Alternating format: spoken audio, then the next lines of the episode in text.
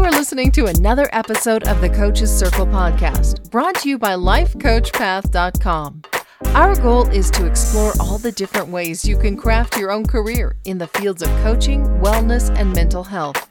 Each episode features guests who offer an authentic perspective on their own unique career path and explores ways you might begin to craft your own.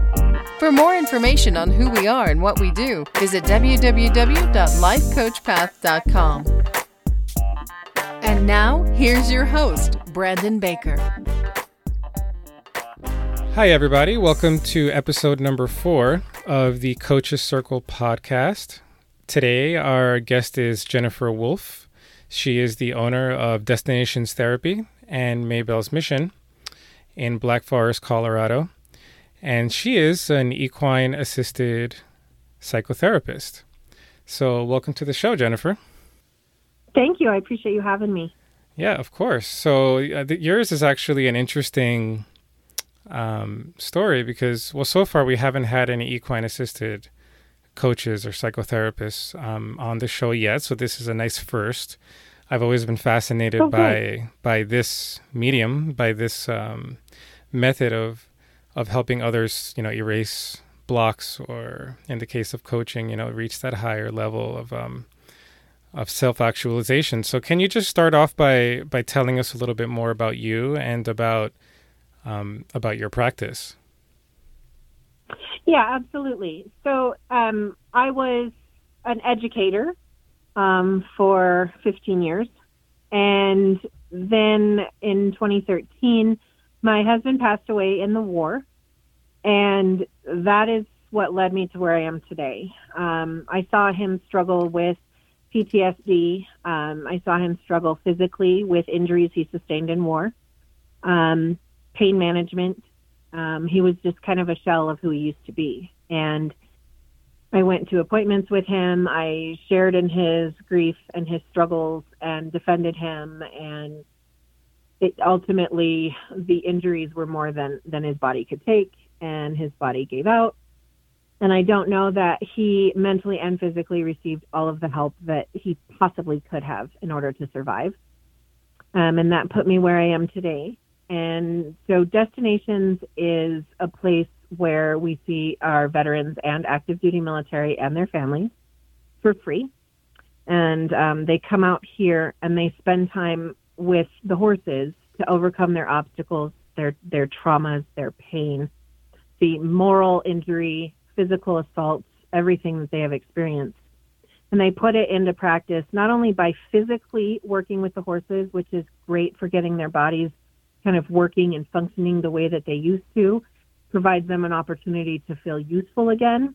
And then mentally, the horse acts as a metaphor um, for whatever their struggles may be. And we put those metaphors into practice for them very specifically based on what it is that they come in and talk to me about and seem to be struggling to get over. Um, that horse takes a tangible, physical place of whatever their mental and emotional obstacles are and they put it in motion and show them what it's like to experience and overcome and see those um, obstacles in the flesh and it's a lot of communication silently between body language between minds there's connections and all of my horses are rescues so their stories can often help trigger them in the right direction when they hear how the horse has overcome amazing odds to be where they are today, Hmm. um, allowing them to sort of realize they can get there also. Wow, fascinating. Yeah. Um, I've always found the use of horses for, for this purpose to be fascinating because, I mean, well, I'm, I'm from New York City, so um, we don't, uh, there isn't, I mean, I'm sure in upstate New York, there's, there's a lot of um, this kind of thing going on, but in the city, obviously, there, Uh-huh. there's, there's none. The only time you're going to see a horse is when a cop is, is strolling down the block uh, riding one, but obviously that's for a Oh, completely yeah, yeah, it's a very, very different purpose, very differently trained horse. And so my understanding of of how perceptive and how and how effective horses can be for the purposes of psychotherapy and coaching um, is is just you know growing every time I I hear about uh, the, about this kind of thing, about somebody actually practicing this. So um, you mentioned that mm-hmm. that you specialize with veterans and their families. So currently, how, like, what what percentage of your clients would you say are coming from that background, um, similar to your own background and your own personal experience, and how many, what what percentage are just, um, you know, basically not like other uh, types of clients? Yeah, um, I would say I have a pretty even split right now. Um, I'm probably 50 50. Um, certain times of the year, I notice a lot with um, the military, and it takes over my standard psychotherapy clients. Um, but as it stands right now through summer, it's been about 50 50. Um, okay. I've seen as high as an 80 20 ratio, kind of depending on, on the time frame. Right, right. Okay. Um, and this is what I I always think it's it's a valuable lesson for anybody that wants to get into coaching or get into counseling or therapy um, to make sure that you find that niche. Um, and actually, I, I, was hoping you can speak a little bit on that topic of finding a niche that you have personal experience with. In your case, uh, extremely poignant, you know, experience. So, can you just speak a little bit about the value of having a niche as opposed to being more of a of a generalist and how you feel that has helped you in your own career. So I've grown up with horses. I've had them my entire life. I was on one before I could walk. And so that in and of itself has had an impact on me because I remember times in my life where I struggled with something or was a teenager and felt like life was just oh so unfair.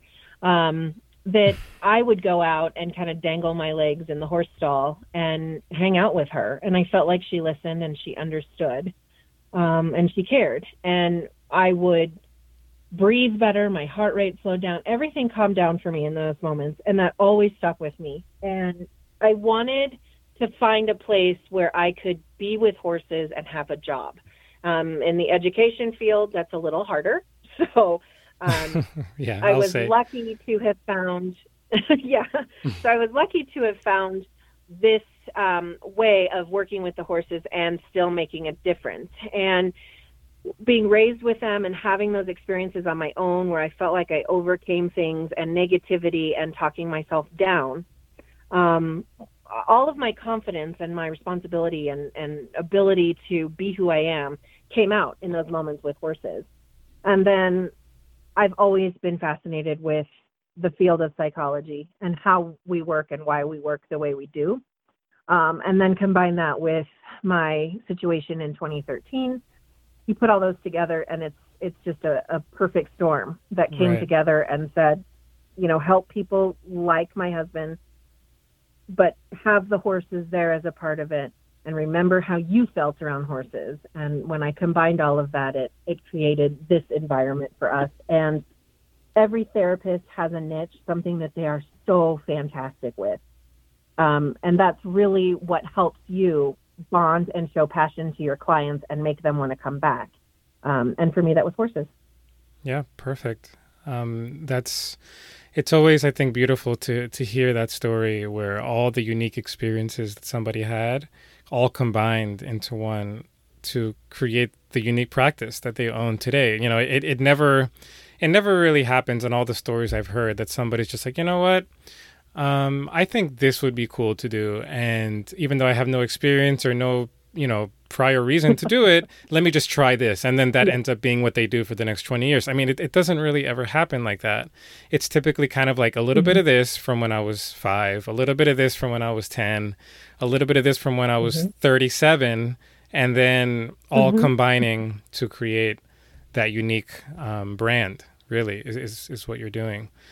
So, you know, yeah. you started talking about the the, the, the brilliance really of of horses from an emotional perspective. And i want to i want to dive a little deeper into that. So what would you say it's a two part question i guess.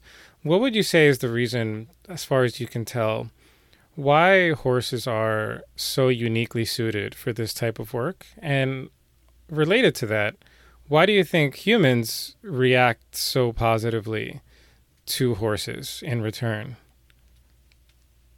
Mm-hmm.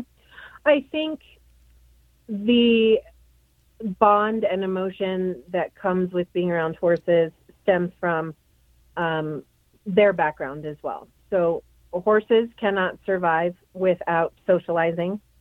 Um, they don't do well isolated. They have to be in a herd. They have to have respect for others above them and a way to teach those beneath them. Um, they, in order to survive, need to feed off of each other and get each other's um, feedback, which for them is um, body cues. Um, they have to learn boundaries and acceptance and how to tell someone, look, we just don't gel, or oh my gosh, I love you. So they do all of the same things that we do as humans. And we can really learn a lot from them just in their social herd bound activities. It's further exemplified by the fact that they bond, they have a family. It's called a band with horses, just like we do. And they all have a purpose, and there's always, you know, the, the one who's in on everything and the one who's a little more isolated and likes to be alone or the one who's always in trouble. And it's so amazing how they are just like us and our families or our work environment or when we come across strangers. Yeah. And then we add to that the fact that they're prey animals.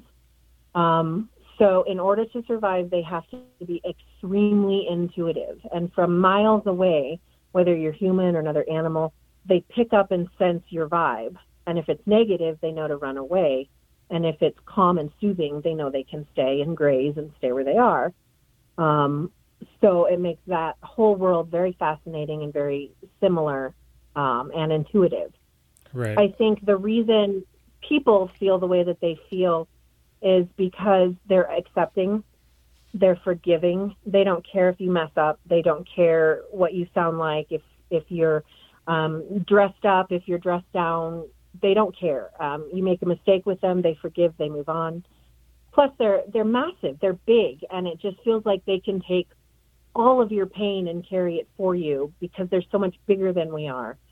Um, when we ask them and look to them for help and accomplish a task together, it's such an amazing feeling to say, I did that with that thousand pound animal. It accepted me, it loved me, and it did what I asked. And it's huge, and it keeps people wanting to see what else they can accomplish with that animal and, and how to take that home to the people they love and, and have relationships with. Right, right. Amazing. I, I find it amazing. Um, I didn't grow up around horses, so it's kind of like um, imagine somebody who never grew up around dogs and has no idea what dogs are like. And then one day when they're 32 years old, they're like, oh, there's this thing called dogs. Uh, have you heard of them? And it's just like, they'd be so amazed because it's like, wow, this can really be like mm-hmm. man's best friend. And so that's what I'm that's what I experience when I'm hearing all, all these things that you're saying. You you described horses' emotional, I guess, training. You can put it that way throughout their lives, and it sounds so similar, like you said, to humans. Um, mm-hmm. And um, I guess it makes sense how they can be so emotionally attuned to things that a lot of people wouldn't pick up on. Um, mm-hmm. So actually, I, I wanted to right. ask you for a concrete example of that, um, if you can. Maybe something that you've experienced um, with your own clients where a horse behaved in a certain way and I'm, I'm I'm trying to word this accurately because I've never I've never seen it, but a horse behaved in a certain way that maybe cued you off, like it kind of tipped you off on something that maybe you wouldn't have been able to uncover if it were just you and the client in a room, just you and him, you and her. Um, an example yeah. of what that kind of behavior from the horse that that helps. Yeah. So, um, for example, um, I one of the most powerful things for me is the first time a client comes out, they do what's called herd observations, and during that time, they watch how the herd interacts, and then organically, 100% of the time, a horse will pick them, and they pick them by coming up, head down in front of them, hanging out. When they walk away, they follow. Um, they're very calm, they're very quiet, and that's kind of like them saying, "Hey, you're my person." Um, wow. So that's always a thing. But I think a defining moment for me, and it brought me to tears, um, was a lady who came to see me, um, and she had recently faced someone who committed suicide, and it was very difficult for her to get over um, the the idea that she had somehow caused it. Right. Um, and we, we we had worked through all of that, and something was sticking for her, and she just couldn't. She felt like she was making progress, but something was just stuck. And so we were out working with the horses, and she said, "I keep looking at this one," and I said, "Why do you think that is?" And she said, "Because she keeps wanting to go into the barn." And as we talked more and more about why, it finally came out that she said, "I think she's tired." And everybody's always around her, and she wants to be alone kind of like an and introvert. she kind of looked yeah. at me and she said, "Yeah," and she said, "Oh my God, that's me right now. I I have family and friends who keep staying at my house because they're worried about me, and I really haven't had time to grieve or focus or do anything by myself, and I need to be alone." And it was so huge, and we cried together. Um, it was very powerful. Yeah, so I guess what you're saying is that horses, because they display such a similar pattern of emotion as Mhm. humans, I guess in a in a general sense, um, that we're able to kind of see ourselves in the horse, which which makes uncovering some of those kind of hidden um, emotional tendencies or, or, or blocks in some cases all the more um, they become all the more accessible. I guess is is what you're Yeah. saying. So Yes. yeah, so that's that's really fascinating. Um, I wanted to I wanted to transition to a topic that I I guess is more central to the the purpose of this particular podcast and really the um, the organization as a whole, Life Coach Path, which is helping to distinguish really between coaching and therapy. So in your case, um, obviously, what you practice is, is psychotherapy. So can you just talk a little bit about how psychotherapy differs from the the you know common understanding of coaching and because I actually have spoken. We, it wasn't on a podcast, but it was a previous interview series that I did. I, I spoke to two or three um, equine assisted coaches, and so the work that they did, from what I from what I'm understanding from you, was was pretty similar. Um, but I wanted to ask you what you thought the, the the advantages and disadvantages were of both of those approaches, the coaching approach and the psychotherapy approach. Sure. Um, I think they are very similar, just like you said. I think it can be very similar. And I ended up getting a certificate in, in life coaching as well because of how similar they are when we're out there working with things. So I would say the similarities would be um, that feeling of, of being stuck and not being able to make growth um, and not understanding why, but wanting to make that change. Um, and so I think it's very standard in both of those to explore you know, what are we itching for and what's keeping us stuck here? Um, I think the differences are usually when coaching, it's more of a um, where am I going on this path? Is it where I want to go, or do I need to make changes because I want this path? And it's around career or relationship decisions or something a little more focal, Mm-hmm. where I feel as if our psychotherapy clients who come in and are looking for the psychotherapy are very confused about what's going on, why, how do they overcome it. Um, there's things that happened when they were um, toddlers, there are things that happened yesterday, and all of those experiences have come together to make them who they are today, both in a positive and in a difficult way. Um, so, in order to improve their overall living and their overall relationships and ability to love and trust, um, they need that psychotherapy versus the life coaching. So it can be less focal, I think psychotherapy can be, um, just because I don't think they always understand where the the pain and, and the struggle and the heaviness is coming from. Right, right. Yeah, that was a that was a really helpful distinction. So from what I understand from what you're saying, it's not so much that psychotherapy and coaching are two um like you have to kind of pick one approach. What you're saying seems to me you can pick one or the other depending on where your client is at that current moment. You know, um, if the client Yeah. has a com- has from what they feel a, a solid understanding of how they got to this point, but they're just looking to reach that next level. That seems to me more amenable to coaching. Whereas from what you're saying, if the client just seems kind of at a loss, like how did I get here? Like something's wrong. Mm-hmm. Um, then psychotherapy seems to be more appropriate. So it's kind of like two tools mm-hmm. in a in a toolbox instead of two completely separate approaches that you have to pick one or the other. Is that right? Yeah, definitely. And I think for life coaching, people know that's what they need um, specifically. And when it's more mental health, they're not they're not really sure what they need. Mm. I hmm. think also. Mm-hmm. So is that what you do in your own practice? Like when you get a client, do you often just skip over the psychotherapy aspect if you feel the client is in a good place, so to speak, and then you can just head on over straight to that coaching? Um, you said that you took a coaching certification. Do you just like utilize those tools instead?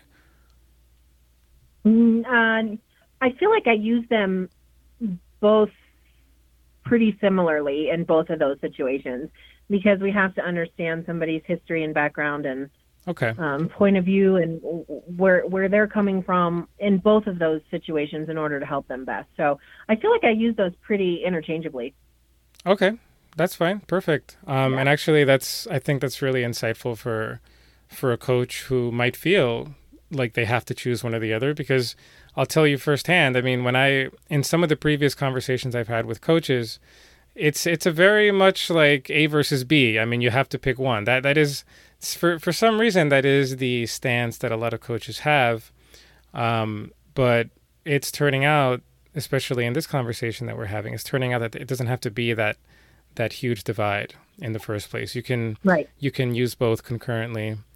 Um, mm-hmm. Even with the same client, you you can use both depending on where they're at at that time. So that's great. I think that's I think mm-hmm. that's really valuable. Very true. Um, so I wanted yeah, to absolutely.